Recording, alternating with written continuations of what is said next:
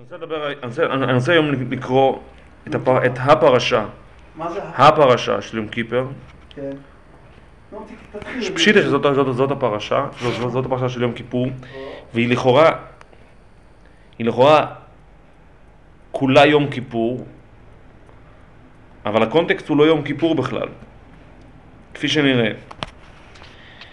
מדבר השם אל משה אחרי מות שני בני, בני אהרון, בקורבתם לפני השם וימותו.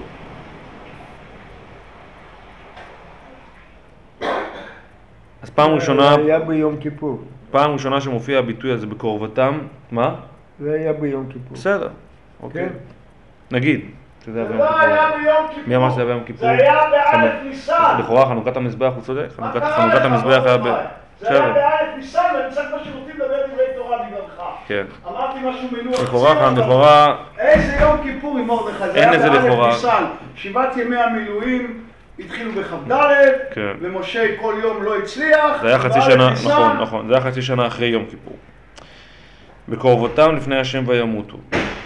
ואומר השם אל משה, דבר אל אהרון אחיך, ואל יבוא בכל עת אל הקודש. מבית לפרוכת, מבית לפרוכת, אל פני הפרוכת, הכפורת, אשר על אהרון ולא ימות. כי בענן אראה על הכפורת.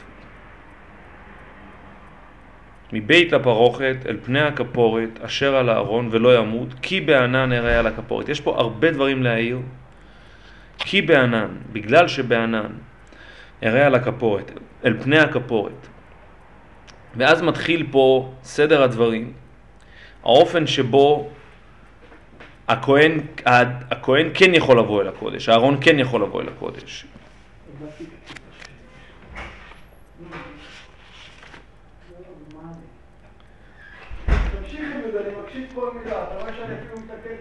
אז שוב, אני רגע, אני חוזר. ואל יבוא בכל עת אל הקודש, מבית לפרוכת.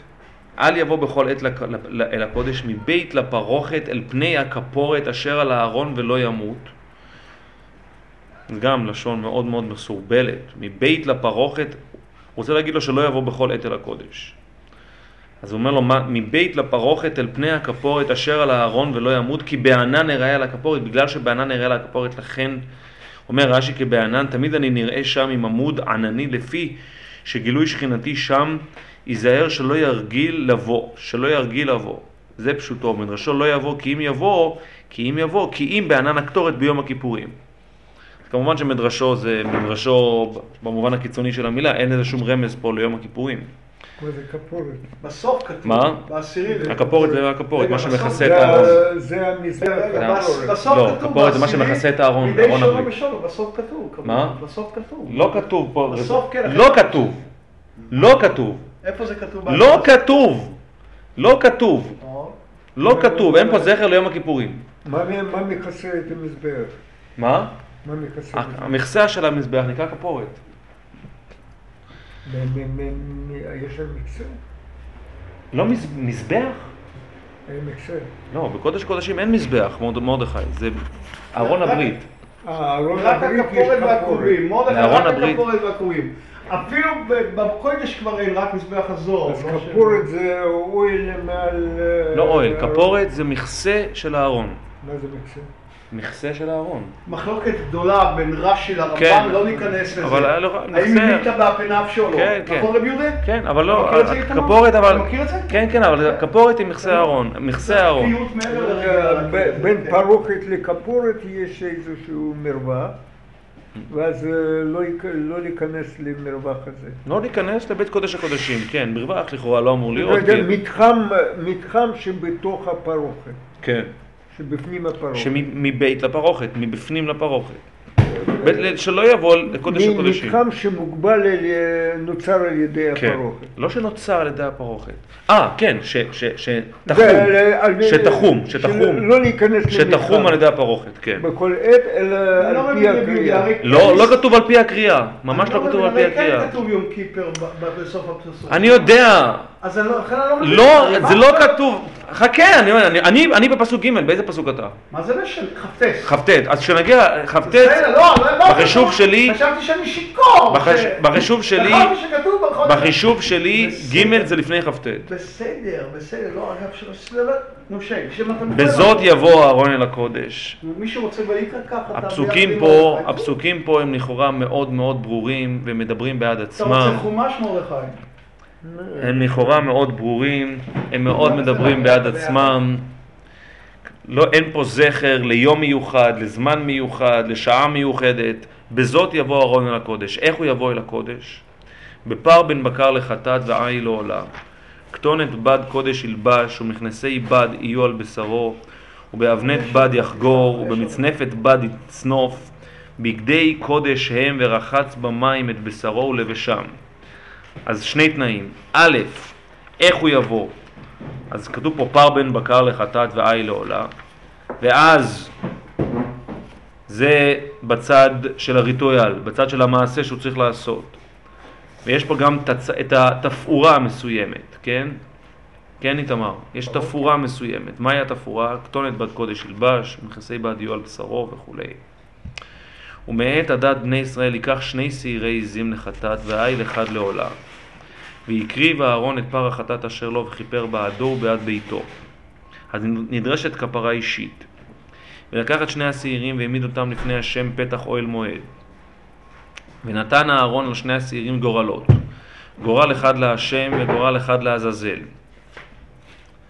ויקריב אהרון את השעיר אשר עלה עליו הגורל להשם ועשהו חטאת. והשעיר אשר עלה עליו הגורל לעזאזל. יועמד חי לפני השם לכפר עליו, לשלח אותו לעזאזל המדבר וכולי, והקריב אהרון וכולי וכולי. אני קצת מדלג פה. כל זה עבודת יום הכיפורים. נכון מאוד. אז מה עם כל יום הם מתמידים? מה? מה כל יום הם מתמידים ועם העלות? זה לא צריך להיות כתוב פה מרדכי. מתמידים, מתמידים לא קשור. כתוב חצי ספר ויקרא, מה אתה רוצה? לא, איך זה מסתדר שלא יבוא, שבזה יבוא, אז באים לא רק בזה. לא.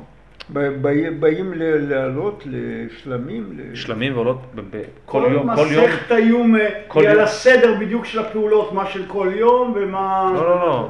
אבל איך זה מסתדר פה עם הפסוק? כל יום לא נכנסים לקודש הקודשים. עם, עם קורבן תמיד לא נכנסים לקודש הקודשים. זה מדובר. אה, זה מדובר. לא, בקודש הקודשים אין מזבח. בקודש הקודשים אין מזבח, לא מקריבים שום דבר. בקודש הקודשים אין מזבח. הכל מדובר רק על ארון הברית, ורק מזה, רק פעם אחת ב... ולא, וגם, וכהן גדול לא נכנס עם הקורבנות לבית קודש הקודשים. הוא נכנס... אה, קורבנות זה תנאי. נדמה לי שהמחלקת בגמורה עם כהן גדול דווקא עושה את התמידים נגיד, נכון? לא, פעם שום דבר, בסדר, לא. אין זה שום קשר. לא, בסדר, בסדר. טהרה, קורבנות... מחלוקת תנאים, מחלוקת תנאים. עם כל עבודת יום הכיפורים. נכון, נכון. רק קודם כל מעמד. פוסקים אגב שכל... ראשון זה מעמד, כהן גדול. שני זה לבוש. שלישי זה קורבנות וטהרה. כן. זה, עכשיו לגבי העת, הזמן, זה עוד לא מדובר. לא, לגבי הזמן אין שום זכר פה לזמן. יש פה תיאור של האופן שבו זה נעשה. ורב דוד, אם הפסוק היה, אם הפרשה הייתה עוסקת, לספר פה את סיפור עבודת יום, יום כיפור, היא הייתה בדיוק, אין זה, אין זה, זה לא עבודת בדיוק, זה לא קורבנות, זאת אינם קורבנות של יום הכיפורים, לכאורה, הם אינם קורבנות של יום הכיפורים. העולם יודע את זה בשם הגויים, למעשה זה ספרי לעדיה. נכון, זה הגויים וספרי, נכון, נכון, נכון, נכון. שנגיד רק ליסן, הוא פתח זוג עיניים, אני רק אגיד לו, ברשותך, בספרי, שהעולם יודע שזה, בגויים כתוב במפורש, שלמעשה אהרון הכהן יכל לעשות את זה כל שסה ימות השנה. אבל פעם בשנה. בנוסח הזה, לא, לא. לא, אין ציון שזה רק פעם אחת? זה ממש לא. הוא מדייק שזה לכהן גדול שיבוא אחריו. מי הכהן הגדול שאחרי אהרון? אתה איתי? כן. אני כל אומר לך את הטקסט. זה הספרי, אבל הגויין ממש אין איזה...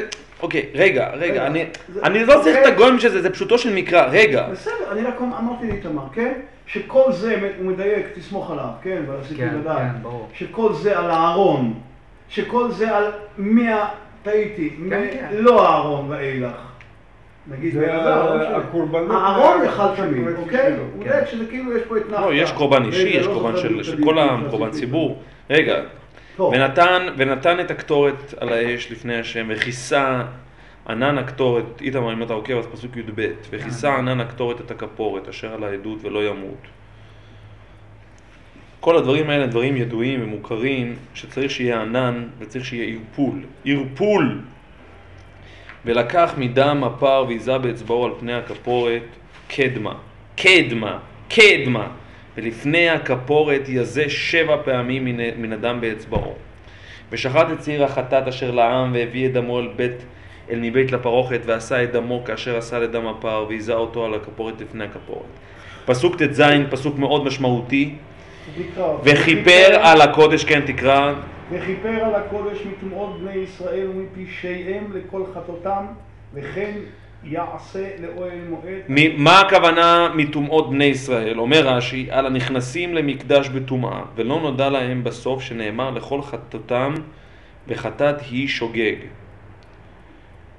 וכיפר על הקודש מטומאות בני ישראל, ומכפר על הקודש. הוא מכפר על הקודש, הוא לא מכפר על החטאים, לא כתוב וכיפר על טומאות בני ישראל, או לא כתוב וכיפר על חטאי בני ישראל, איתמר, אלא כתוב וכיפר על הקודש. זאת אומרת, הקודש זקוק לכפרה. אז הקודש זקוק לאיזשהו תיקון, לאיזושהי השלמה. יש משהו פגום, גרוע, בקודש, שהוא זקוק לכפרה. הקודש. מה זה הקודש הזה שזקוק לכפרה? וכיפר על הקודש מטומאות בני ישראל, בוודאי, ולא כמקום שעל הקודש, לא. וכיפר, זה לא הדרשה שלך, זה לא הכוונה על הקודש כמקום, כמקום. הוא, הוא מכפר על הקודש, הוא לא מכפר על החטא, הוא מכפר על הקודש. אבל זה לא רק המיקום שהוא מכפר על ה... בוודאי שלא. הקודש צריך כפרה. הקודש זקוק לכפרה. ממתי הקודש צריך כפרה? בדיוק. וכיפר על הקודש מטומאות בני ישראל ומפשעיהם לכל חטאותם, וכן יעשה לאוהל מועד השוכן, השוכן איתם, השוכן איתם, איתם בתוך טומאתם. ממשיכה התורה, ממשיכה התורה ואומרת, וכל אדם לא יהיה באוהל מועד, לא יהיה באוהל מועד, בבואו לכפר בקודש עד צאתו, וכיפר בעדו ובעד ביתו ובעד כל קהל ישראל. אני מדלג לפסוק י"ט, ויזה ויצא מזבח, ויזה עליו מן הדם, וכיסה עליו מן, ויזה עליו מן הדם באצבעו שבע פעמים, וטיהרו וקידשו. את מה? את המזבח. ויצא אל המזבח אשר לפני השם, וכיפר עליו, ולקח מדם הפר ומדם השעיר, ונתן על קרנות המזבח סביב, ויזה עליו, על המזבח, מן הדם באצבעו שבע פעמים, וטיהרו, וקידשו, את מה? את המזבח, מטומאות בני ישראל, וכילם יכפר את הקודש, וכילם יכפר את הקודש, ואת אוהל מועד, ואת המזבח, ויקריב את השעיר החי. ושמה האחרון שידיו הראש השעיר וכולי, והתוודה עליו את כל עוונות בני ישראל, ואת כל פשעיהם לכל חטאותם, ונתן אותם הראש השעיר, וחילה אותם אל עתים המדבר. בסדר. וכולי וכולי וכולי. וכולי וכולי וכולי. וכולי. מחטאים. לא, מחטאים. לכפר על הקודש, אבל מחטאי בני ישראל. מה זה לכפר על הקודש? מה זה על הקודש? או את הקודש, בפסוק השלישי, את הקודש ואת, ואת המזבח ואת אוהל מועד. אבל מחטאי בכל מקרה. רב יהודה, אתה צודק בכל, חוץ מלכאורה בי"ז, ששם זה בקודש, שזה לכאורה מקום. לא, אבל בסדר. מה מה? בסדר, אבל אם זה מקום הקודש, אז איך אפשר לחפר על הקודש נניח? בסדר, לא, אני שואל, אבל... בזאת יבוא אהרון אל הקודש, קודש זה קודש הקודשים. בבואו לחפר בקודש זה לכבוד. גם יש בפסוק הראשון, בזאת יבוא אהרון אל הקודש. כפרה לשון ביטול? בכל מקרה, מה? בפסוק ג' ד' כפרה זה לשון של ביטול, של ניקוי. של ניקוי. ניקוי, ניקוי, כן. זה לא ברור, יש במחלוקת לשונים גדולה בין הבלשנים, מה זה. אבל אנחנו נסתפק מה שרש"י אומר, שזה לשון חיטוי. לא, זה לא קשור, יש קודש. כן, כן. מצב משובש. כן, כן. תיקון, תיקון, כן. וגם י"ז. עכשיו, עכשיו. והייתה לכם לחוקת עולם בחודש השביעי. פה פעם ראשונה, פסוק כ"ט, כמו שאמרת, בחודש השביעי, בעשור לחודש, תענו את נפשותיכם, וכל מלאכה לא תעשו, אז אף אחד לא בתוככם. אין לזה, הקשר, הקשר פה הוא קשר, כי ביום הזה יכפר עליכם לטהר אתכם מכל חטאותיכם לפני השם. ש... טוב. אני, אני מדלג לפסוק למ"ג. וכיפר את... מקדש הקודש ואת אוהל מועד ואת המזבח יחפר ועל הכהנים ועל עם, על כל עם הקהל יחפר. הוא מחפר על הקודש, על מקדש הקודש, על אוהל מועד. מקדש הקודש זה קודש הקודשים כמובן, זה הכוונה מקדש הקודש. מקדש הקודש, אוהל מועד ואת המזבח ועל הכהנים ועל כל העם יחפר. והייתה לכם והייתה זאת לכם לחוקת עולם לכפר על בני ישראל מכל חטאותם אחת בשנה ויעש כאשר ציווה השם את משה. אלו הם, מוריי ורבותיי, אלו הם דברי חידות. אלו הם דברי חידות. יש פה כתב אניגמטי לגמרי. מה הקשר למה שאנחנו מכירים ביום כיפור? מה יש כאן? מה יש כאן? יש כאן פרשה שלכאורה באה כמסתנפת, כנגזרת לוואי. מהאירוע הטרגי הנורא של נדב ואביהו, שבקרבתם לפני השם וימותו. ואז נאמר, הפסוק בא ומורה לנו, שאסור לבוא סתם כך אל הקודש, ואז בזאת יבוא אהרון אל הקודש. לכאורה אין לזה שום קשר ליום כיפור באמת. אם אין לזה קשר ליום כיפור, הפסוק היה צריך לבוא ולהגיד, אל יבוא בכל עת אל הקודש, אלא ביום הכיפורים, דבר ראשון, דבר ראשון, זה הסיפור הגדול. הסיפור אל יבוא בכל עת, הסיפור של המתי. לא שלוש מאות חמישים וארבע ימים. לא יבוא, יום אחד יבוא. זה הסיפור, זאת האמירה, זה האמירה שצריכה להיות הכותרת, גולת הכותרת של הפרשה. אחרי זה ביום כיפור, איך לבוא, זה כבר, זה כבר בשורת משנה. אבל הבשורה היא שאי אפשר לבוא שלוש מאות שישים וארבע ימים, זאת, זאת לכאורה הבשורה הגדולה. והם הגיעו, דבר ראשון, בתאריך הלא נכון. לכאורה, זה הסיפור. לא בקרבתם לפני השם, מה, מה, מה זה עכשיו התפייטויות? הם הגיעו לא ביום הנכון, לא ביום הנכון, אי אפשר לבוא, מתו, נגמר הסיפור. לכאורה, כתוב רק על הארון. מה רק על אהרון? רק אהרון יבוא בזאת. אמרתם שכל שלוש מאות שישים וארבע לפורה בכלל לא שייך. רגע, בסדר, לא, אוקיי, נו, אז הם היו, אוקיי, אז בכלל יש גם בעיה. אז בכלל, אוקיי, אז בכלל יש גם בעיה. אבל האמירה היא, האמירה היא, האמירה היא... אני אנסה לראות איך הוא לשחזר את זה מ... דובי, בואו ננסה להתקדם, כי כזמננו קצוב, אז אני... טוב, טוב. ולא, ויש כאן לא ספק. לא ספק, הבנה נכונה ונכוחה של הפרשה הזאת, תעמידנו בהבנה של כל הסיפור של יום הכיפורים. לא ספק, זאת הפרשה של יום הכיפורים. זה דבר מדהים ומופלא, שכמו שכבר אתה כבר ציינת ברמז, רב דובי, שאין לנו, לכאורה, יום שהוא כולו קורבנות, מבוקר ועד ערב. אין את הקורבנות של יום כיפור. אתה תפתח פרשת... פנחס, לא תמצא את הקורבנות של יום כיפור, זה הקורבנות של יום כיפור. וזה לא מופיע והקרבתם ביום, זה כתוב בסוכות, כן? יש פרשה מאוד מפורטת, הוא ביום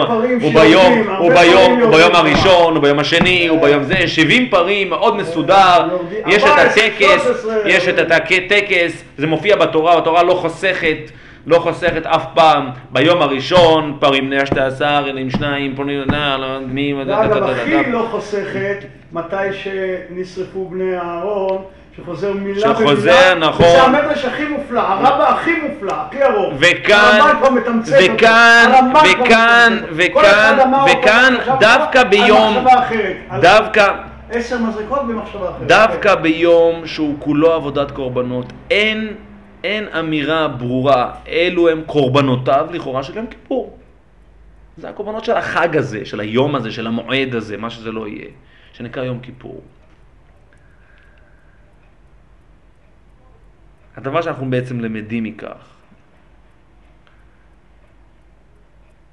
שיום כיפור באופן חד משמעי איננו נמנה בקו אחד עם, עם, עם, עם שאר המועדים. אין, אי אפשר למתוח שום קו בין יום כיפור לבין שאר המועדים. ושאת יום כיפור הוא לא מספר סיפור של יום או מאורע, אלא הוא מספר סיפור של מצב. אם כל מועד מספר סיפור של יום, של זמן, מתוקף היותו ממוקם בלוח השנה, מבחינת עונות השנה, מתוקף, מתוקף היותו איזשהו זיכרון להתרחשות היסטורית, הזמן, הזמן, מקדש ישראל והזמנים, מתוקף הזמן, שוב, זמן זה יכול להיות זמן הווה, מיקומו בלוח השנה, מיקומו בעונות השנה, וזמן היסטורי, זמן היסטורי.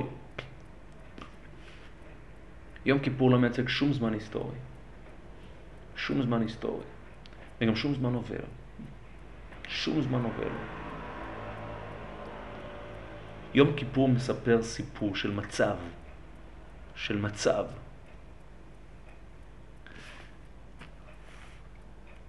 ופה אני רוצה לחזור למה שדיברנו, דיברתי פה בפעם האחרונה, ראש השנה. אני אגיד רק בקצרה, מה שדיברנו פה זה שראש השנה הוא יום של מצבו של האדם קודם גירושו. של מלוא כל הארץ כבודו. שלט אתר פנוי מיני של איזושהי מלאות ונוכחות אימננטית, אינהרנטית של האלוהות, ושהאדם לחלוטין מסתנף אל, ה, אל, ה, אל, ה, אל ההתגלות הזאת. כן? דיברנו פה על העניין הזה של ראש השנה, כמה דקייף איניש דייטי, תפי עדיף, כן? עדיף תפי, כן? ההתבטלות, ושהאדם כף את דעתו. ביטוי יש של החסידות זה לא רע להגיד כרגע. נכון, כף את דעתו, וכף את דעתו יש לזה שני פנים, יש לזה פן של התבטלות, אבל התבטלות היא התבטלות. כן. אדם מבוטל, הוא אדם מבוטל. הוא לא אדם של ויהיתם כאלוהים יודעי טוב ורע. הוא לא אדם של ידיעה, הוא אדם שקייף איניש דייטי, הוא קייף איניש דייטי. הוא עושה את עצמו. כן, הוא עושה את עצמו, הוא שם את עצמו, מה שנקרא בלשון הגמרא, שם עצמו כאילם, כן, משים עצמו כאילם, כן, כמה, איך הלשון שמה של הגמרא?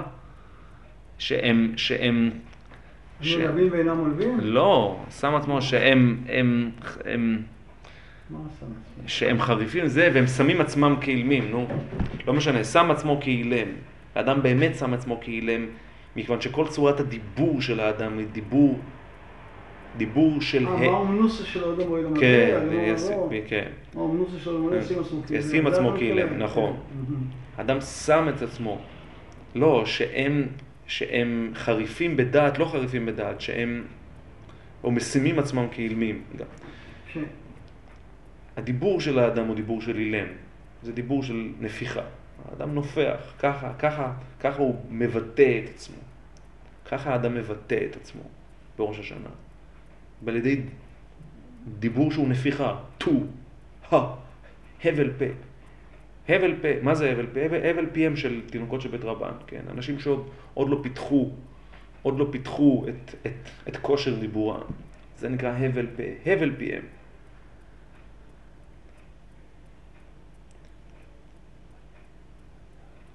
ביום כיפור, אז דיברנו על כך שהמצב הזה הוא מצב שהוא חד-מימדי. הוא מצב של צדיקים נחתמים לחיים מתוך המצב הזה בעצמו. זה מצב שהוא איננו סובל דו-מימדיות. אין דו-מימדיות. מי שמצטרף נמצא, מי שלא מצטרף נשלל. צדיקים נחתמים לחיים, רשעים נחתמים לאלתר למיטה. עלינו או לצרינו. זהו. מה שנקרא אצל אפלטון, צעקה האחרונה. כך או כך. זהו. חד, ברור, נוקב. אין שום מימד שהוא ביניים. הווה אומר בינוניות. ב... יש כזה בקבלה, מקובל להגיד, שהאדם בגירושו, אז הוא, מצבו הוא מצב של קליפת נוגה. כן. כולם, זה אפילו מופיע עוד במונים, כן. הקליפת נוגה הזו, כן. מה זה קליפת נוגה? קליפת נוגה זה מה שנקרא אור וחושך משמשים בערבוביה, בעיניים. זהו, זה מה שאני מכיר שם, שזה דבר הראשון שיכול להיות אור או רע, בחב"ד אני מכיר את זה. בקיצור, לא צריך, בחב"ד זה מאוד מפותח, בהגות החב"דית, אבל זה סתם. האדם בגירושו נזרק אל הבינוניות. הוא נזרק אל הבינוניות. הוא נזרק אל הבינוניות, הכוונה, הוא הופך להיות, זה קשור אגב, גם למה שדיברנו, מה שבזה על הקהידה, שהיא בעצם הכרעת הבינוניות. לא בכדי, זה העניין, הקהידה שייכת לראש השנה. ובדיוק כל כך שההכרעה, עזוב לאן תלך ההכרעה, שההכרעה עצמה, המצב שבו המצ... אתה מכריע... בדיוק, ההכרעה היא מצב של גאולה מה... מהבינוניות, זאת אומרת, ושאברהם אבינו בעצם היה לחוד בתוך הבינוניות הזו, בין הבינוניות, בין האנושיות לבין ה... בין ה... בין המציאות, המוסריות ה... האנושית לבין הצו האלוהי. קירקגור קלאסי, כן, נכון? כן, כן. קירקגור קלאסי. כן.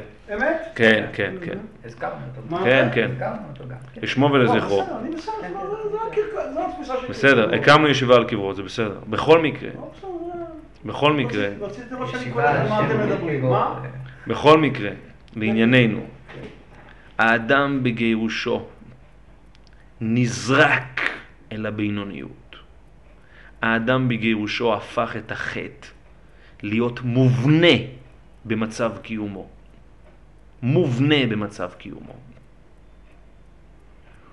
ולעולם נמצא בין השלם לפגום, בין החטא לבין הכפרה. בין הטוב לרע. בין הטוב לבין הרע הוא כל הזמן בוחר, הוא כל הזמן שופט, הוא כל הזמן יודע. האדם הזה בעצם נמצא במציאות טרגית מאין כמותה, מכיוון שאין שום דבר נתון בהווייתו שהוא מובן מאליו. אני מדבר על האדם האולטימטיבי, לא האדם הפרימיטיב, לא האדם הדטרמיניסט, לא האדם הפגני, שהוא אדם ש... שהוא אדם שמתעקש לחיות במציאות, מתעקש, התרבות מתעקשת, הציביליזציה מתעקשת, כן.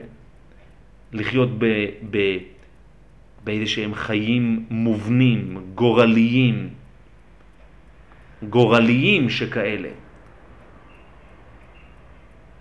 והוא לא לוקח אחריות, הוא, הוא, הוא, הוא חומק מלקחת אחריות ולגאול את עצמו מה... מהגורל הזה, מהפרימיטיביות הזו. כי לאדם אין את הפריבילגיה שהייתה לו, זאת אומרת, הצד הפוזיטיבי של גן העדן שהייתה מנת חלקו איננה קיימת עוד. הוא נשאר רק עם הפרימיטיביות ואז הוא, הוא מתפתח. הוא מתפתח. הוא, מתפת... הוא הולך ומתפתח, הוא הולך ומוסר את עצמו בידי הטרגדיה. הוא פשוט מוסר את עצמו בידי הטרגדיה, בידי הבדידות. בידי הבדידות. הוא הולך... הוא הולך ונעשה בודד, מיום ליום, משעה לשעה. הציביליזציה האנושית הולכת ונעשית בודדה מאוד, מנוכרת מאוד. ואז הוא נשאר, הוא נשאר עם חטאיו.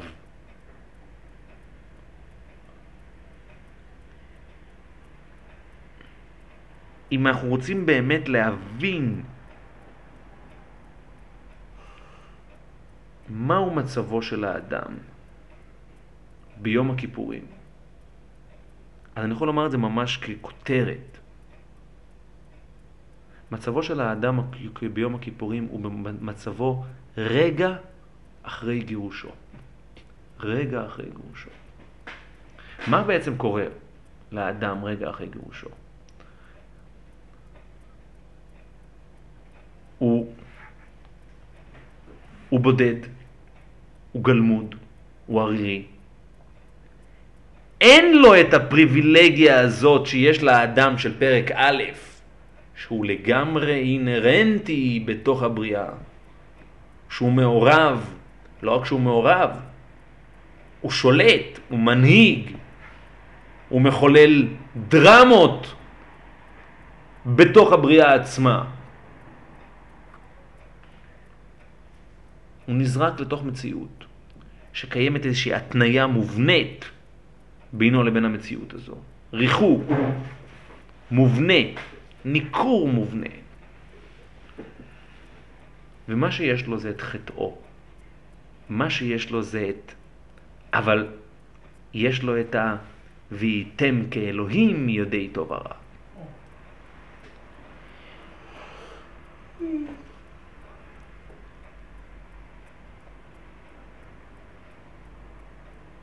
האדם מגיע ליום כיפור כיצור מגורש, כיצור מגורש.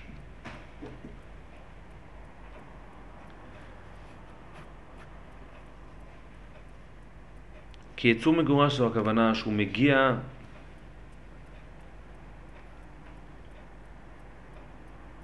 עם עם בחירות לא טובות, עם ידיעה לא טובה. עכשיו, מה זאת אומרת הוא מגיע עם ידיעה לא טובה? הוא מגיע כבינוני, הוא מגיע גם עם, עם בחירות טובות. אבל הוא, מג... הוא מגיע כיצור בינוני, הוא, הוא, מגיע, הוא, מגיע, הוא מגיע כבינוני, על, על, על, על, כל ה, על כל המשתמע, כן? כי, כי, כי הרשעים הרי נחתמים לאלתר למיטה כבר, כבר ביום כיפור, הם לא, הם לא מגיעים ל... ל, ל לראש השנה, והצדיקים גם לא. אז אנחנו הוצאנו אותה מהתמונה, מהמשוואה. נטרלנו אותה. זאת אומרת, הוא גם צדיק וגם רשע. נכון? כי אם הוא, אם הוא לא היה צדיק בכלל, אז הוא, הוא לא, אולי מגיע לפה בכלל. הוא מגיע כאיש העולם.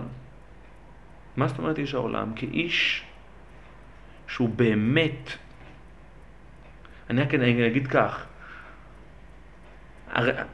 הרשעים מסרו את עצמם לגמרי בידי העולם. הצדיקים מסרו את עצמם לגמרי בידי האל. אבל הוא, הוא אדם שמנהל, הוא אדם דיאלקטי. בקיצור, הוא מנהל, הוא חי חיים דיאלקטיים. כדברי אליהו, פוסח על שתי הסעיפים. כולם, כולנו פוסחים על שני הסעיפים.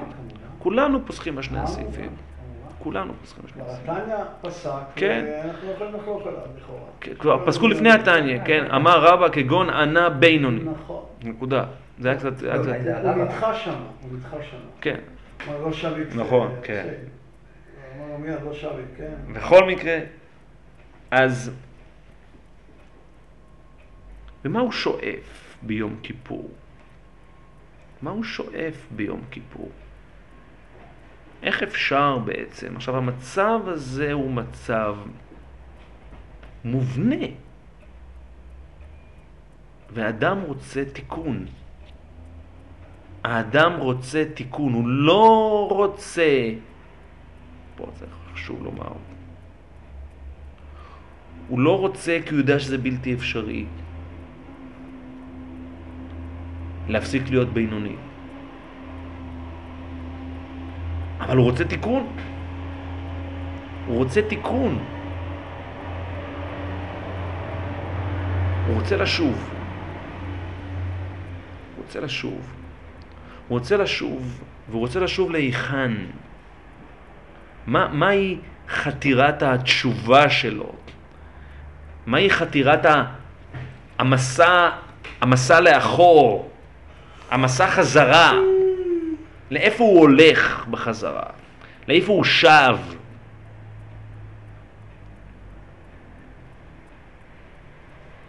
ביום כיפור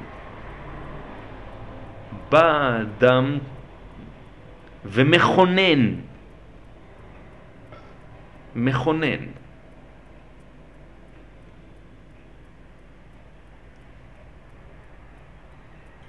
סוג של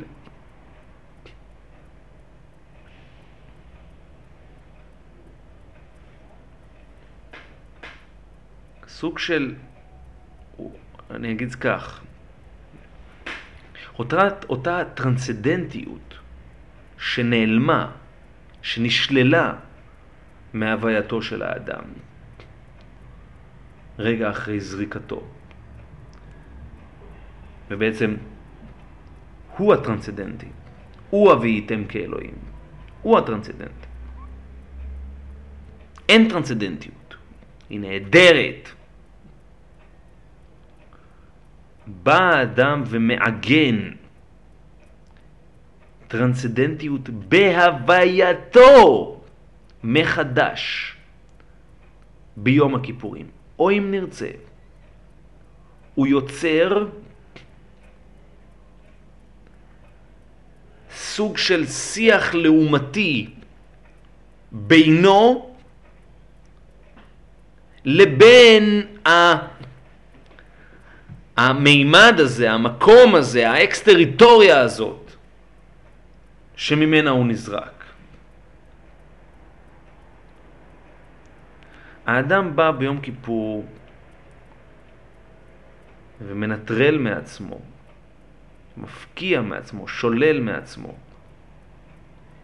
כל מימד של כל מאפיין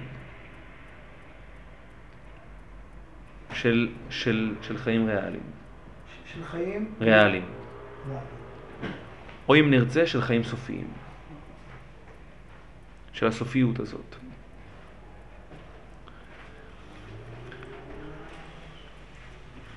אבל הוא מגיע ליום כיפור, וזה חשוב אבל להדגיש. הוא מגיע כיודע טוב ורע. זאת אומרת, הוא מגיע עם, עם כישות ההבדל בין האדם קודם גירושו לבין האדם לאחר גירושו. ובכך שהאדם קודם גירושו הוא איננו אדם שיודע ומסוגל להתוודות. האדם שמסוגל להתוודות, כושר הוידוי, סגולת הוידוי, היא בעצם אחד מקנייניו הגדולים של האדם לאחר גירושו, ואני אסביר. כאשר האדם נזרק מגן העדן והוא מזדכה על יחידאיותו הזאת, זאת הדרך היחידה שבזכותה, זאת העובדה, השחייה הגדולה, שבגינה, שבזכותה הוא מסוגל ליצור רפלקסיה. רפלקסיה היינו... איזון? רפלקסיה משוב, תגובה, תגובה mm-hmm. יחס בינו לבין המעשה. תודה, תודה. רפלקסיה פה תודה, תודה. נכון, תודעה. וידוי היא תודעה, הכרה. המעשה שנעשה הרי הוא נעשה ואיננו עוד. הוא לכאורה נעלם בשטף הזמן. הוא ללמוד את הנשייה, כמו שהסופרים... אין, אין מעשה. איפה הפגם? העובדה שהאדם מקיים שיח, שיח עם המעשה, שיח עם אותה עבירה שנעשתה. הוא בא ואומר, נעשה כאן משהו שהוא, מקורו הוא, הוא אלמותי, מקורו הוא חזק וגדול מכל תנועת זמן שהיא, גם אם עברו לא יודע כמה שנים. המעבר חיים שלמים. אני פה, המעשה שעשיתי הוא פה לפני שמונים שנה. הנה אני מותח קו, הנה אני יוצר רפלקסיה, הנה אני יוצר תגובה, ריאקציה. יש לי רפרנס ביני לבין המעשה הזה. אני מותח קו, אני יוצא מתנועת הזמן, התלת מימדית הזו, העבר הווה עתיד. ואני תופס את המעשה ומזדקק אל המעשה, זוקק את עצמי אל המעשה ומגיע עם המעשה. אני יודע טוב ורע. אני יודע טוב ורע במובן שהוא הוא חוצה גבולות של זמן ומימדי זמן ומקום. אני מגיע עם הידיעה טוב ורע שלי במובן הכי מרוכז. אני מגיע עם הוידוי, אני נכנס ליום הכיפורים עם הוידוי. אין פה שום תשובה. בוידוי לא עשיתי שום תשובה. אני מגיע עם הידיעת טוב ורע, עם זה אני מגיע. זה מה שמוכמן באישיותי,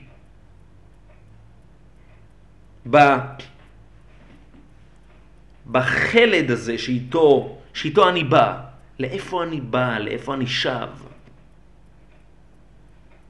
אני שב לאיזושהי נקודת מוצא, שהיא נקודת מוצא נעלמת, היא נקודת מוצא איזוטרית, נסתרת, חסומה. יש שם את תלת החרב המתהפכת, האדם לא יוכל לחיות. הוא לא יוכל לחיות, אני אפילו לא אומר הוא לא יוכל לחיות לעולם, הוא לא יוכל לחיות, כי ביום אכלך ממנו מות תמות, נקודה.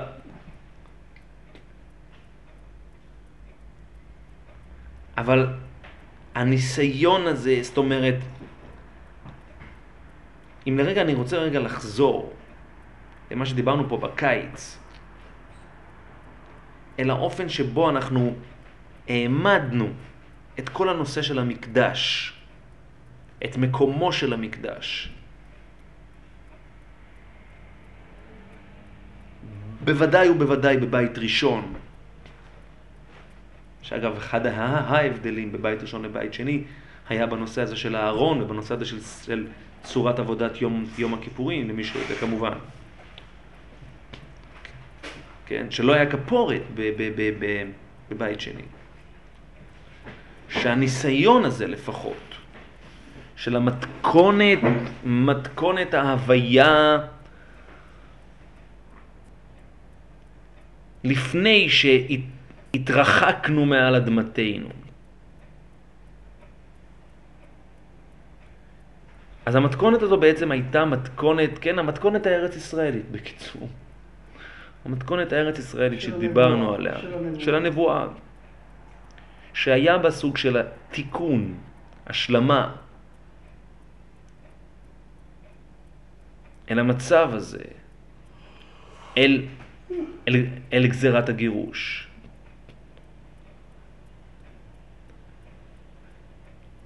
והמקדש מייצג את הטרנסדנטיות האימננטית. זאת אומרת, איזשהו מימד שהוא אמנם מחוץ להווייתן.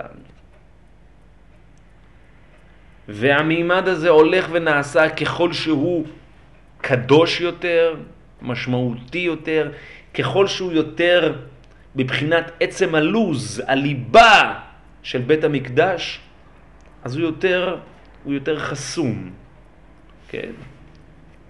כמו, ש, כמו, ש, כמו שאומר הפסוק פה בעצמו, כן?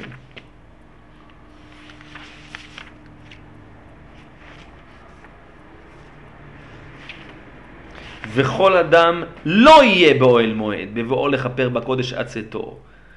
וכל אדם לא יהיה באוהל מועד. אין כניסה לאוהל. אז, אבל, לקחת את הקפסולה כזאת. לא, זה קפסולה.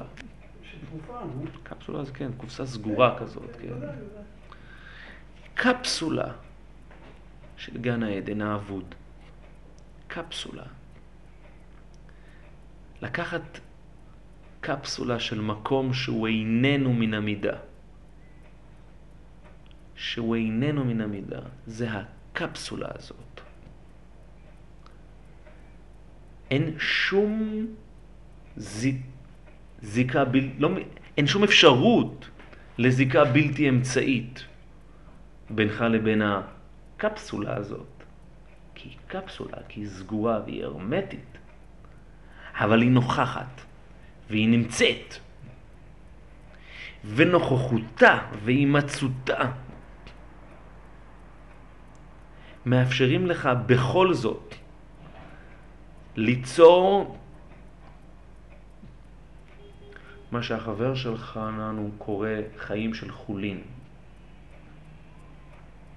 מה שיואב קורא לזה חיים של חולין. ליצור חיים של הרמוניה בין האדם לבין המרחב. חיים של תיקון. לתקן. חיים של תיקון. וחיים שבסופו של דבר מאפשרים לך לא לספוג בצורה כל כך חריפה את הידיעה טוב הרע. כי יש כפרה. והכפרה היא לפני השם. טוב, על כך יש עוד להעריך הרבה את הדיבור, כי כשלומדים חומש ויקרא, ולומדים את פרשיות הקורבנות, רואים שבעצם כל הדיבור על החטאים מתרכז רק בהקשר, בקונטקסט של הכפרה. זה דיבורים אחרים.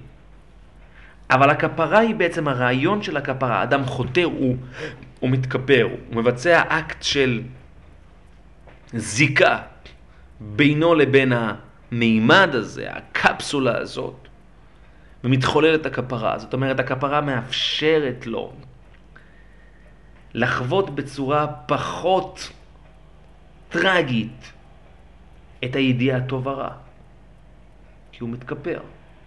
כאילו סוג של... הוקוס פוקוס, הוא מתכפר. לעומת זאת, אם הוא בחר בחירות קיצוניות לצד השלילי, יש בית דין, דן דיני נפשות. הוא לא יימצא עוד. כשהוא בבדידותו, כשהוא בניחר, מלשון ניקור, כשהוא נמצא בניחר, במקום שהוא ארץ גזרה, מקום שהוא מנוכר, לא, הוא נושא עליו את החטאים ככה.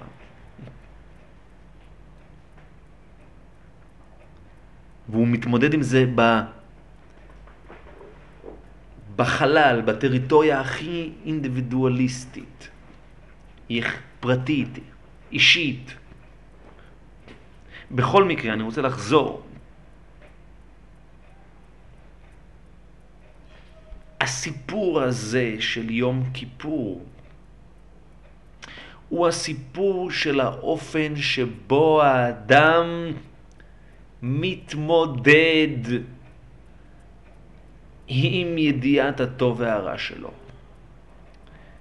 וכשהוא בא ואומר, אשמנו, בגדנו, גזלנו, הוא יודע טוב הרע. הוא יודע, והוא אומר, הוא יודע את הטוב ואת הרע. הוא מותח קו בינו לבין המעשה. אמירה של הכרה, אמירה של וידוי, הוא מוודא את המעשה. המעשה איננו מסופק עוד, כי הוא הכריע בו. דבר שהוא איננו מוכרע, הוא מסופק. הספק הוא הפך ההכרעה. כשאני יודע טוב ורע, אני פוסק. אני מכריע. אני מוודא. המציאות היא מציאות מסופקת. היא קליפת נוגה. המציאות היא מסופקת. האדם הוא פוסק. אגב, זה גם נקרא לפסוק, לחתוך. הוא מבצע, ביצוע, ביצוע הדין. והביצוע הזה הוא הכרעת הספק. הוא הכרעת הספק. במציאות חדלה להיות מסופקת. אשמנו, נקודה. הוא קורא לילד בשמו. הוא נותן זיהוי ערכי למעשיו. אשמנו, בגדנו, גזלנו, דיברנו דופי, הבינו והרשענו, זדנו וכו'. ישנו זיהוי, אין ספק. אין שום ספק. וזה לא עניין טרמינולוגי בלבד. זה עניין של זיהוי ערכי. אם אתה קורא לזה הריגה, או שאתה קורא לזה רצח, או שאתה קורא לזה סתם נטלתי את חייו. או סתם, לא יודע, חסמתי לו את, את, את, את מקורות הנשימה. זיהוי, רצחתי. הכל זה על תנאי, אם. לא אם, הוא לא אומר אם פשענו, הוא אומר אבינו, פשענו. אמר לך את זה שהוא לא קשור לטבלה הזאת. טוב, אשריך וטוב לך, אז אתה כבר קשור לראש השנה, אתה לא אדם של יום כיפור. איך? אה, כי הוא הצדיק. אתה לא קשור, אנחנו מדברים עלינו, לא מדברים על... לא, מיד לוקח על עצמו, בלי לבדות בעצם, כל הבוטה. ומחפש כפרה. לא, לא, הוא מוודא, הוא לא לוקח על עצמו את הכל פריורית. הוא מוודא, הוא יודע שהוא אשמנו, בגדנו, גזלנו. לא מדברים עליך, חלילה. רגע, רגע. הוא לא בודק מה שהוא באמת עשה. הוא בודק, הוא בודק. הוא בודק, הוא בודק, הוא בודק טוב מאוד. הוא בודק, הוא בודק. הוא בודק גנזי נסתרות. הוא בודק. נכון, נכון, נכון, אני מסכים איתך. עם רשימת מכולת אני מסכים איתך. אבל הרעיון, העיקרון המדובר הוא וידוי. וידוי. אם הוא לא מוודא אז הוא לא... וידוי שמגיע מתוך הכרה מלאה שהוא עשה. בוודאי. לא, שמעמיד אותו במקום אוטונומי. בוודאי, בהחלט. כאילו לפני יום כיפור. אז הוא כן בודק מה הוא עשה, מה הוא לא עשה. אבל ביום כיפור עצמו הוא לוקח את כל הבוקר. אני יודע, טוב, אתה מדבר, אני כרגע לא מדבר על התהליך שלפני יום כיפור. אני מדבר על יום כיפור עצמו. אני מדבר, יום כיפור הוא יום של ודאות. הוא יום של ודאות. זהו יום שהאדם מוציא את הוודאי מידי ספק. קודם כל, הוא ודאי בינוני. הרעיון הוא שאין צדיק, חוץ ממך, אין צדיק אשר יעשה טוב בארץ. בארץ. בארץ. ולא יחטא. כי הקיום הפרגמטי, הארצי, הוא קיום של חטא. היכולת ליצור איזושהי גאולה מן החטא, איזשהו תיקון, איזושהי השלמה, מתקיים לעומת המקום החד-מימדי הזה, החד-מימדיות הזו, ומתקיים מתח, יחס מאוד מאוד מאוד ספציפי, שאמור להיות ספציפי מאוד, מדוקדק מאוד, בין נקרא לזה המרחב הדו-מימדי למרחב החד-מימדי, בין המרחב הוודאי לבין המרחב המסופק. האדם ביום הכיפורים נמצא במצב קיום ודאי. כאילו. הרי למה האדם אוכל בבוקר? כי הוא אומר לעצמו, אני לא אוכל, אני רעב. אם אני רעב, בסוף אני אמות או משהו כזה. אם אני. אדם יום כיפור, הוא הוודאי שמו כן תהילתו. משהו, פילי פלאים. ביום הזה בא האדם, אתם יודעים, לרגע אני אניח את הסיפור של היום הספציפי הזה.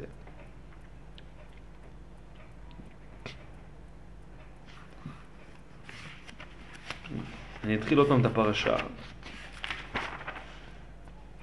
מדבר השם אל משה אחרי מות שני בני אהרון בקרבותם לפני השם וימותו. הם מתו, מה, ש... מה שגרם למותם זה בדיוק מה שנקרא להט החרב המתהפכת. זה בדיוק מה שגרם למותם. להט החרב המתהפכת פשוט ערפה את ראשם. מתו. וזה דבר מדהים הדבר הזה, כי הרי מתי זה קורה? זה הרי קורה ביום חנוכת המזבח, ביום וביום ביום, ביום שמחתכם וביום שמחת לבכם. ביום של ההתממשקות הזאת, כן, של רצה הקדוש ברוך הוא, מה שנקרא, להיות לו דירה בתחתונים. ההתממשקות הזו אמורה לצאת אל הפועל, אמורה לתפוס. והנה, והנה, היום הגדול, היום הגדול מגיע, ו... ואותם שני בני אהרון באופן הכי טבעי בעולם, הכי אינסטינקטיבי בעולם. אגב, מה זה היום הזה בדבריך? אני אומר. היום הזה בדבריך, זה לפחות פוטנציאלית חזרה לגן עדן.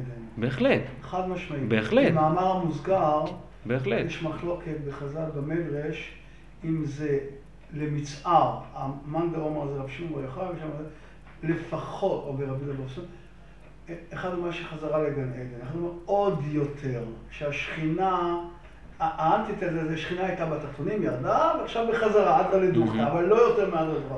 אחד אומר לו שם, לא, זה יותר ממה שהיה, עוד אומר ראשון, השכינה על התחתונים. עוד יותר. נכון, אוקיי, אך טבעי, אך טבעי, שהאדם רוצה לרוץ, הביאני המלך חדריו. האדם רוצה לרוץ. מה האדם רוצה? לרוץ פנימה. האדם...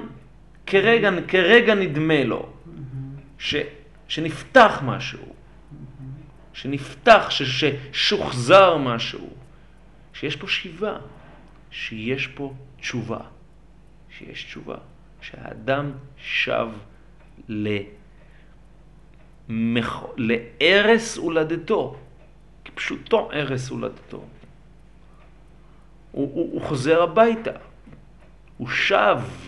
הוא שב, שבו בנים לגבולם, הוא שב לגבולו, בקרבותם לפני השם, וימותו, הם שבו.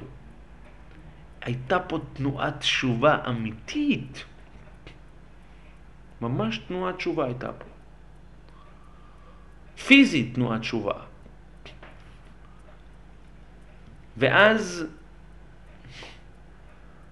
יש פה התפכחות, מבינים שזה לא בדיוק, לא בדיוק ככה, לא בדיוק ככה. והדברים כאן מקבלים מימד מאוד חד, ברור ונוקב. ומה, ש... ומה שנאמר פה, ויאמר השם אל משה לאמור, דבר אל אהרון אחיך, הדבר ראשון, תשכח מזה, אל יבוא בכל עת אל הקודש. נקודה. אי אפשר לבוא כל הזמן. ולמה הוא לא אומר לו יום הכיפורים? מכיוון שהוא לא עכשיו, מה שהוא בא ואומר לו עכשיו, ולהבין היטב, הוא בא ואומר לו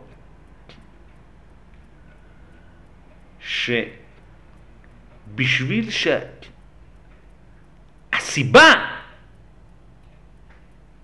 שאל יבוא בכל אהרון בכל עת אל הקודש, מכיוון שהקודש אמור להיות קודש, ואם חלילה נפגע משהו מהקודש, אז כל, כל הנוסחה הזאת, כל המשוואה הזאת, כל יחסי הגומלין שמתקיימים בין ה... שוב, מרחב הדו-מימדי למרחב החד-מימדי, בטלים ומבוטלים. אתם יודעים איך קוראים לזה? קוראים לזה תומעת מקדש וקודשיו. מה זה בעצם תומעת מקדש וקודשיו? תומעת מקדש וקודשיו הכוונה שאינרנטיות. יש עכשיו מעורבות. ברוך השם, יש מקדש, מצוין. הבאת לנו מקדש, בוא, בוא נלך למקדש, קומו ונעלה ציון. ניכנס בהמוננו, תמאים, תיאורי, נלך. יש לנו מקדש, שלנו.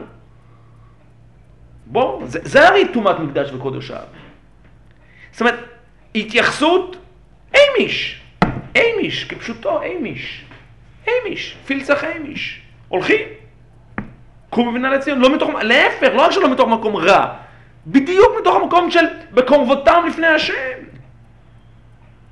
אין קרבה, זה לא עובד. זה לא עובד. נקודה. זה אל חזור. ואם זה לא יתקיים במתכונת המאוד מאוד ספציפית, ממודרת, מקודשת, מובדלת, מופרשת, הזאת, זה פשוט לא יהיה. כל הנוסחה היא קפסולה של טרנסדנטי.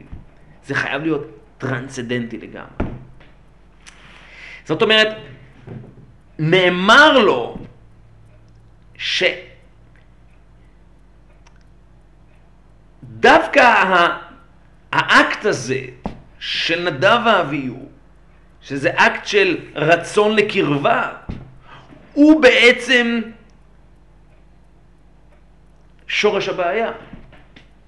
הוא בעצם שורש הבעיה. הבעיה היא שזה מתקיים רק עד כמה שמתקיים איזשהו יחס, איזשהו מתח בין טרנסדנטי לאימננטי, חוץ ופנים. אבל אם משהו מהפנים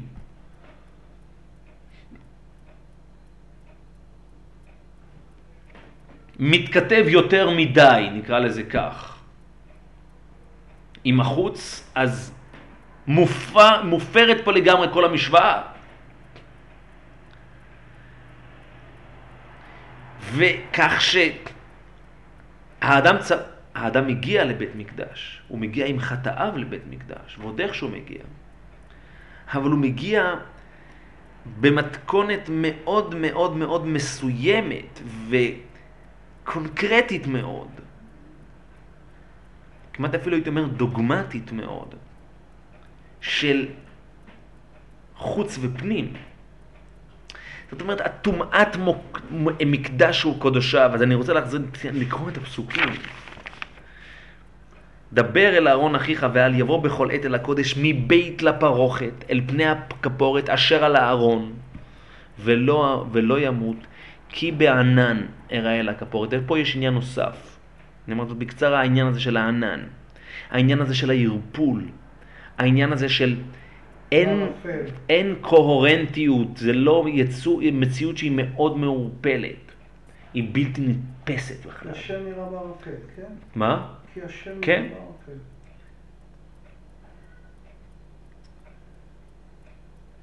ואז בזאת יבוא אהרון אל הקודש, בפר בן בקר לחטאת והאי לא אלה, כתונש בדלבש. זאת אומרת, יש פה איזושהי התכווננות מאוד מאוד ייחודית ומסוימת, שהיא התכווננות שאין לה אח ורע עם ההתכווננות הקונבנציונלית המוכרת.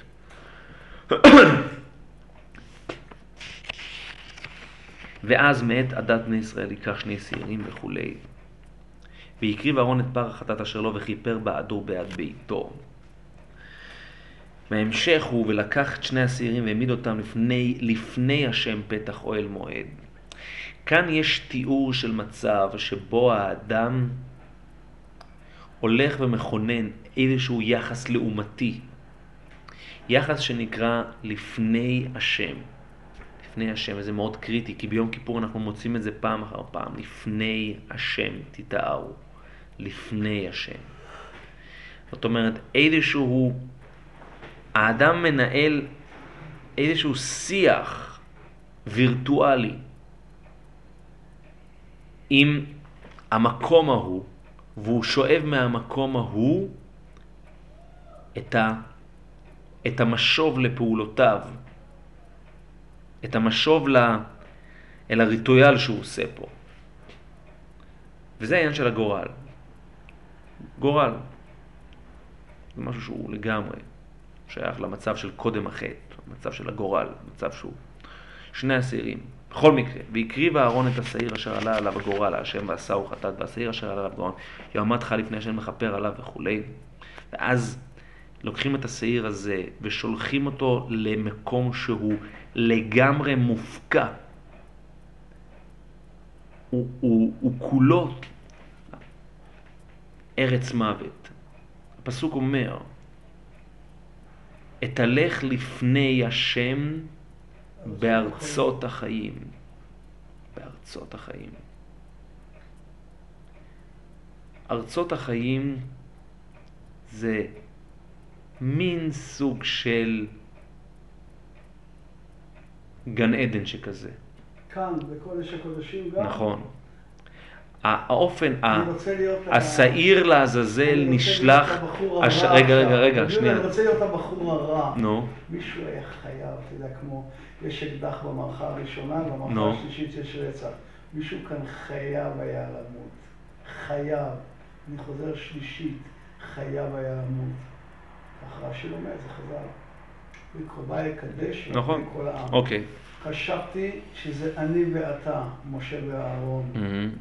אין מה לעשות, אז, אז זה צרם לי, כאילו, אמרתי, טענתי מה שאמרת. אוקיי, בכל מקרה. יש משהו בדבריי. נכון, בכל מקרה, בכל מקרה, ממש, אני, אני חייב לסיים, דוד, אני, אני, כן, כן, אבל אני, אני, אני, אני לא, אני לא אסיים את הטל. כן, כן, אבל אני לא אסיים את מה שאני רוצה להגיד. מובנה, כמו שהרגיעו לנהג, כלומר, בתוך האימננטי של הגננת של המשפחה, הארץ, הארץ לעזאזל המדבר, הארץ גזרה הזאת. היא ארץ שהיא לגמרי מופקעת ממה שנקרא לפני השם. או אם נרצה, היא לגמרי מופקעת ממה שנקרא ארצות החיים. והאדם רוצה להתהלך לפני השם בארצות החיים. והוא רוצה לזכות לחיים. ביום הכיפורים הוא רוצה לזכות לחיים. הוא רוצה להתהלך לפני השם בארצות החיים. בכל מקרה, אז אחד הולך חוצה, חוצה לגמרי.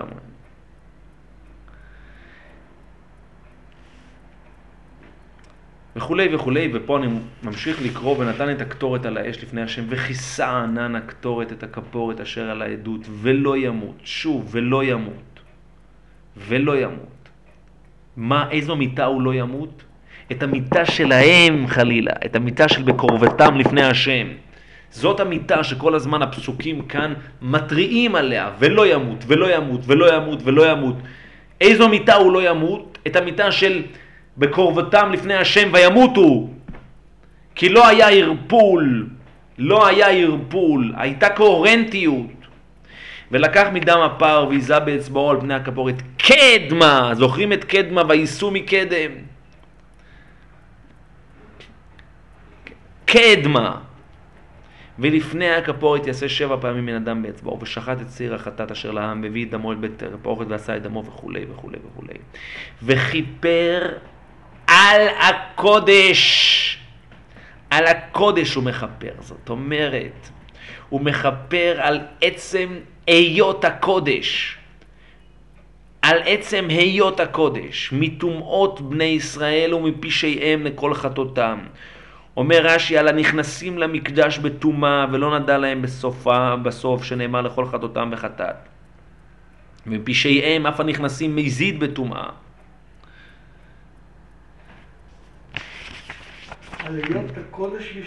על אומר רש"י, השוכן עמם בתוך טומאתם אף על פי שהם טמאים שכינה ביניהם. זאת אומרת, נכון, אף על פי, בסדר, עדיין, עדיין, לא, עדיין כביכול שכינה ביניהם, אבל, אבל, מישהו ישלם פה בחיים. אבל זה חייב להתקיים במתכונת כזאת שיש קודש ויש חול. ואם חלילה ישנה איזושהי הפרה, אז כל היחס הלעומתי מופר. אם חלילה הבינוניות, אני אומר כך, חודרת אל החד מימדיות הזו, אז, אז, אז, אז, יש, אז, אז יש כאן הפרה. אבל מה שזה להפך, זה צריך להיעשות בצורה כזאת. זה צריך להיעשות... אבל אמרנו שזה פרדוקס ממש. כי רק הבינוניים פה בכלל... בדיוק, זאת אומרת, ואומר טוב מאוד וטוב, שהאדם מגיע כבינוני, הוא מגיע כבינוני, הוא מגיע כבינוני, הוא מגיע כמישהו שמכריע בבינוניות הזאת, הוא מכריע בבינוניות הזו, והוא מביא את כל הבינוניות הזו עד למקום הזה, הוא שב. הוא שב. אין לו. אני הייתי אומר כך, ראש השנה זה היום שכביכול האדם, מספרים לנו מה, שנ... מה שנקרא מאחורי הפרגוד. מאחורי הפרגוד. מהצד של, של הקדוש ברוך הוא. יום כיפור זה היום ש... הסיפור של האדם. יום כיפור זה היום של נ... נכשלתם בנעשה היזהרו בנשמע. זה היום הזה של האדם שלוקח אחריות. זה היום שבו הלוחות השניות ניתנות בידי האדם. האדם מקבל את הנשמע, הוא מקבל את הידיעת טוב ורע, הוא מקבל ביום הכיפורים. הוא מקבל אותה, איתה הוא מגיע, הוא לא מגיע עם הלוחות השני... הוא לא מגיע עם הלוחות הראשונות, הוא מגיע עם הלוחות השניות ביום הכיפורים. אבל כל הרעיון הוא שהנשמע מתקיים בהיכל מבודד.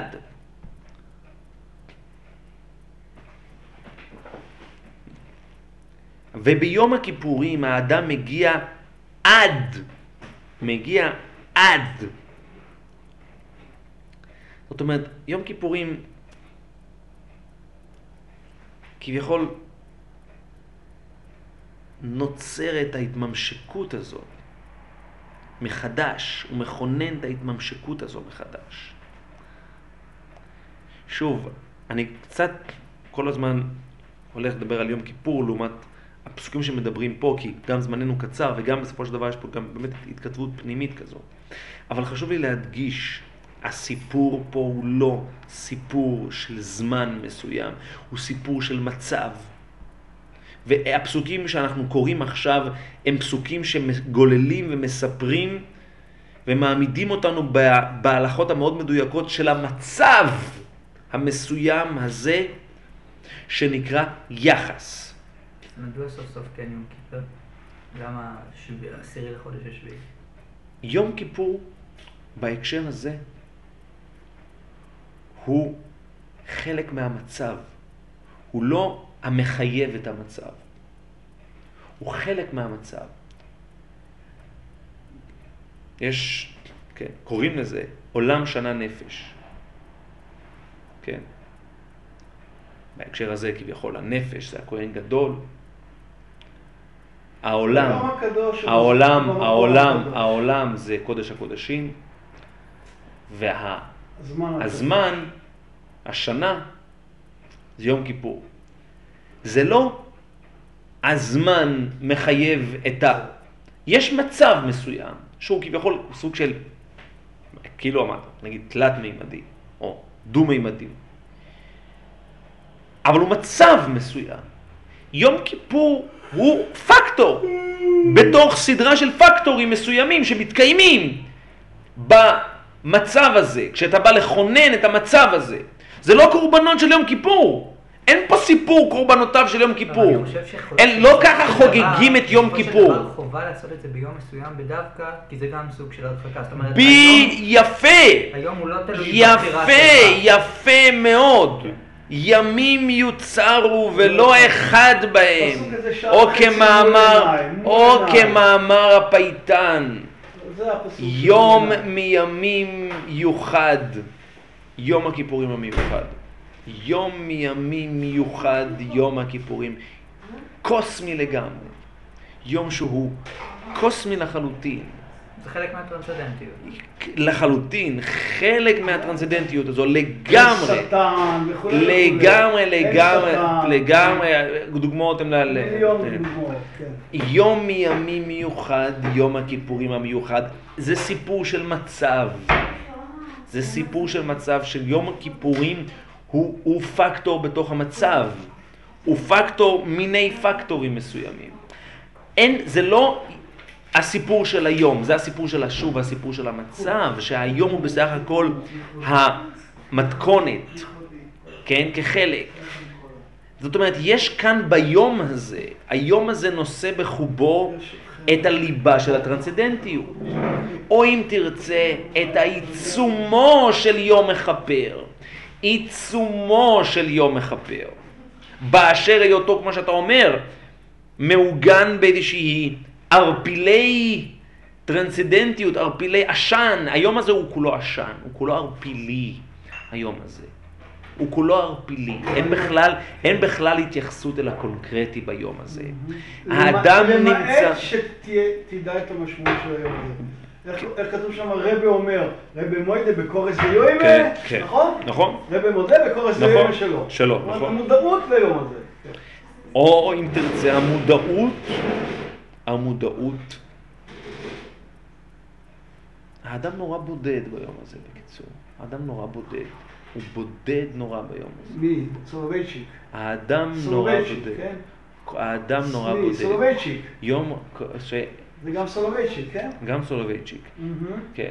סולובייצ'יק, סולובייצ'יק באמת מתאר את זה, מאוד יפה. מה זה אני מדבר? שהאדם, הכהן גדול, נמצא שם לבד, בודד, ב... כזאת אחריות.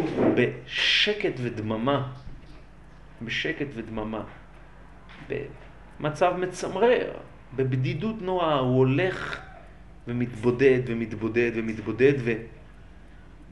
מסתפק אל תוך הבדידות הזו.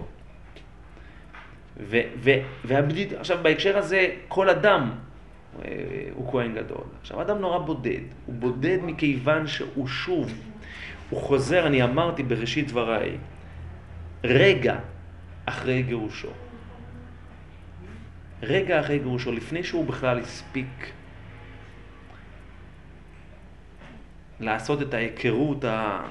בלתי אמצעית הזו עם, עם העולם. עכשיו שוב, מדובר פה באדם היחידאי, מדובר פה באדם של פרק ב' שמגורש. אנחנו עוד נדבר על זה בפרשת בראשית, אבל האדם, זה לא, האדם של פרק א' מעולם, מעולם, מעולם לא גורש. הוא, הוא מעולם לא גורש. האדם של פרק א' גם ביום הכיפורים עולם כמנהגו נוהג. הבורסה עובדת, הבורסה האמריקאית עובדת ביום כיפור. עובד, זה העולם, העולם, העולם כמנהגו נוהג. העולם כמנהגו נוהג. כאן מדובר על האדם של פרק ב', על האדם הבודד הזה שהוא מגורש. ואז הוא מסתאב עם גירושו. זה האדם שהוא בא עם ידיעת הטוב והרע שלו, הוא בא עם תמצית ידיעת הטוב והרע שלו. והוא שב. והוא שב. אבל בשביל שהוא ישוב, בשביל שהוא ישוב, הוא חייב, אוי ואבוי לו, אם הוא, אם הוא יחצה את הגבול אז הוא חוזר להיות פגני, בקיצור. אם הוא יחצה את הגבול אז הוא פגני. דווקא בזכות העמידה של, העמידה האוטונומית, העצמאית שלו, הוא לא אטרונמי כמו בראש השנה שהוא קייף איניש דייטי. הוא לא, אם, אם ביום כיפור, אם בראש השנה המצווה היא לנפוח, לנפוח. ביום כיפור המצווה היא לדבר, וידוי זה מצווה בפה. זה ממש מצוות עשה מדאורייתא. זה המצווה, זה והצום. כך הפסק ברמב"ם. מצווה, מצוות עשה מדאורייתא. המצווה היא ענף מהוידוי. הוידוי הוא החפצה של המצווה. זה כמו נטילת לולב ואכילת מצה ותקיעת שופר. זה כמו לשון הרמב"ם, יום כיפור, קץ מחילה וסליחה, זה נקודת הקץ של הסופיות הזאת. ושם, וכאן האדם מעגן את הטרנסדנטיות הזו מחדש בהווייתו, מתוך מקום מאוד מאוד מדוקדק, שהיא טרנסדנטית, שהיא טרנסדנטית, שאין בה נגיעה של אימננטיות. הוא לא מכריז על עצמו, אני מפסיק לאכול מעתה ועד עולם, ממש לא. הוא אומר ללא כחל וסרק, אני עוד כך וכך שעות הולך לאכול עוגת גבינה והכל יהיה בסדר. הוא אומר אולי שאני לא אחטא עד עולם, הוא לא אומר שאני לא אוכל עד עולם. הוא... להפך, להפך. הרעיון הוא לאכול בתשיעי, לאכול בתשיעי. לא לא עכשיו לאכול בתשיעי ומתוך האכילה של תשיעי לא לאכול בעשירי. זאת אומרת מתוך האמירה של אני... עם האכילה אני מגיע, אני מגיע עם תמצית, עד לשם אני מגיע. אני לא עכשיו מתחיל עכשיו איזשהו תהליך של... לא. האכילה של צ'ילי גם מאוד מחדדת את העובדה שזה לא. עכשיו אין פה, יש פה איזושהי אבולוציה, איזשהו תהליך עכשיו, יש פה פרוצס כזה של התבדלות ופרישות שמגיע לסיום ביום כיפור, ממש לא. יום כיפור זה ברגע קורה יום כיפור. ברגע קורה יום כיפור. קוסמי זה שבת שבתון. שביטת עשור. זה קורה ברגע, והוא מגיע עם האכילה, עם הידיעה טוב הרע שלו, הוא מגיע. עד ליום כיפור. עד ליום כיפור, עד, לה, עד לתוספת יום כיפור. שהיא... לפי הרמב"ם, התוספת יום כיפור שהיא דאורייתא, עד התוספת יום כיפור. איתה הוא מגיע, איתה הוא נכנס, עד ויחולו הזה, עד ויחולו השמיים והארץ וכל צבאם, עד הדממה המוחלטת של יום כיפור. ואז הוא נשאר לבד, והוא לפני השם, ויש שם איזשהו רגע של, של אינטימיות מחודשת. שהאדם חווה, אינטימיות מחודשת שהאדם חווה. שוב, לעומתית מאוד, האדם פה, לפני השם, אבל איזשהו, איזשהו לפני השם, אינטימיות מחודשת, לפני מי אתם מתארים ומי מתאר אתכם. עם משוב מוחלט שאתה יודע. איזשהו ניקיון, איזושהי טהרה. יש לך פידבק מוחלט. לפחות במצב האידיאלי, איזושהי כן או לא, אתה יודע כן או לא, נכון, ואיזושהי היוליות, איזושהי טהרה. לא, זה מרדיק הפידבק הזה. איזושהי טהרה. נכון? איזושהי טהרה, איזושהי טהרה שהאדם חווה. טהרה שהאדם חווה. טהרה שהאדם חווה איזשהו ניקיון מטומאות בני ישראל. וכיפר על הקודש מטומאות בני ישראל ומפישם לכל חטאתם, וכן יעשה לאוהל מועד.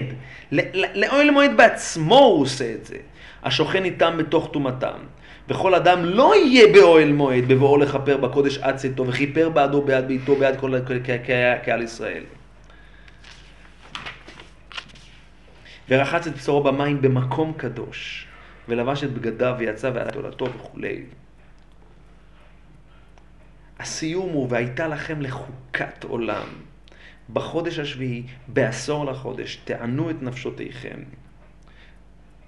וכל מלאכה לא תעשו, האזף הגר בתוככם, כי ביום הזה יכפר עליכם, לתאר אתכם מכל חטאותיכם, לפני השם תתארו. שבת היא לכם, והניתם את נפשותיכם חוקת עולם. ושוב, ואז זה חוזר, וכיפר הכהן אשר ימשך אותו ואשר ימלא את גלו לכהן תחת אביו ולבש את בגדיו, וכיפר את מקדש הקודש. זו הרי תמיהה גדולה. הרי כבר, מה, מה? פתאום הוא אומר את יום כיפור, ואז הוא חוזר וכיפר, וכיפר את מקדש הקודש ואת אוהל מועד ואת המזבח יכפר, ועל הכהנים ועל כל קהל, ועל כל עם הקהל יכפר. והייתה זאת לכם נחוקת עולם, נכפר בני ישראל מכל חטאותם אחת בשנה, ויעש כאשר ציווה, כאשר ציווה השם את משה. או במילים פשוטות, יום הכיפורים זה המקדש שלנו. המקדש, זה, זה, זה, זה המקדש. הכפרה היא על עצם יום הכיפורים. אנחנו מחפרים על עצם יום הכיפורים. זאת אומרת, אנחנו מחפרים על המצב של ההסתאבות, על המצב שבו נוצרה שם הפרה של, של, של החוץ והפנים. זאת אומרת, האדם מחפר, התנאי הבסיסי ש... בשביל שיהיה יום כיפור, אתה צריך לכפר על יום כיפור. אז אנחנו מחפרים, זאת אומרת, אנחנו יוצרים את יום כיפור, בשביל שיהיה בקיצור, בשביל שיהיה עיצומו של יום שיחפר, אתה חייב, אתה חייב, אתה חייב לשוב, אתה חייב לצום. אתה חייב ליצור את המצב הזה. אחרת, אחרת אתה כביכול מחלל את העיצומו של יום. אתה, אתה מטמא את המקדש. יש כאן איזושהי טומאה של המקדש. אז העיצומו של יום לא יכול לחפר. אז כמו שאומר הרמב"ם, אז לכן עיצומו של יום מחפר לשבים. שוב, אז אני רק אני חוזר. בסופו של דבר, הסיפור של יום הכיפורים הוא סיפורו של המצב, הוא לא סיפורו של היום. הוא סיפורו של המצב. זאת נקודת החתימה של האדם. יהי רצון שכולנו נזכה להיכנס ולהיחתם ונקבל את ה... את המשוב הזה לפני השם, לפני השם תתארו.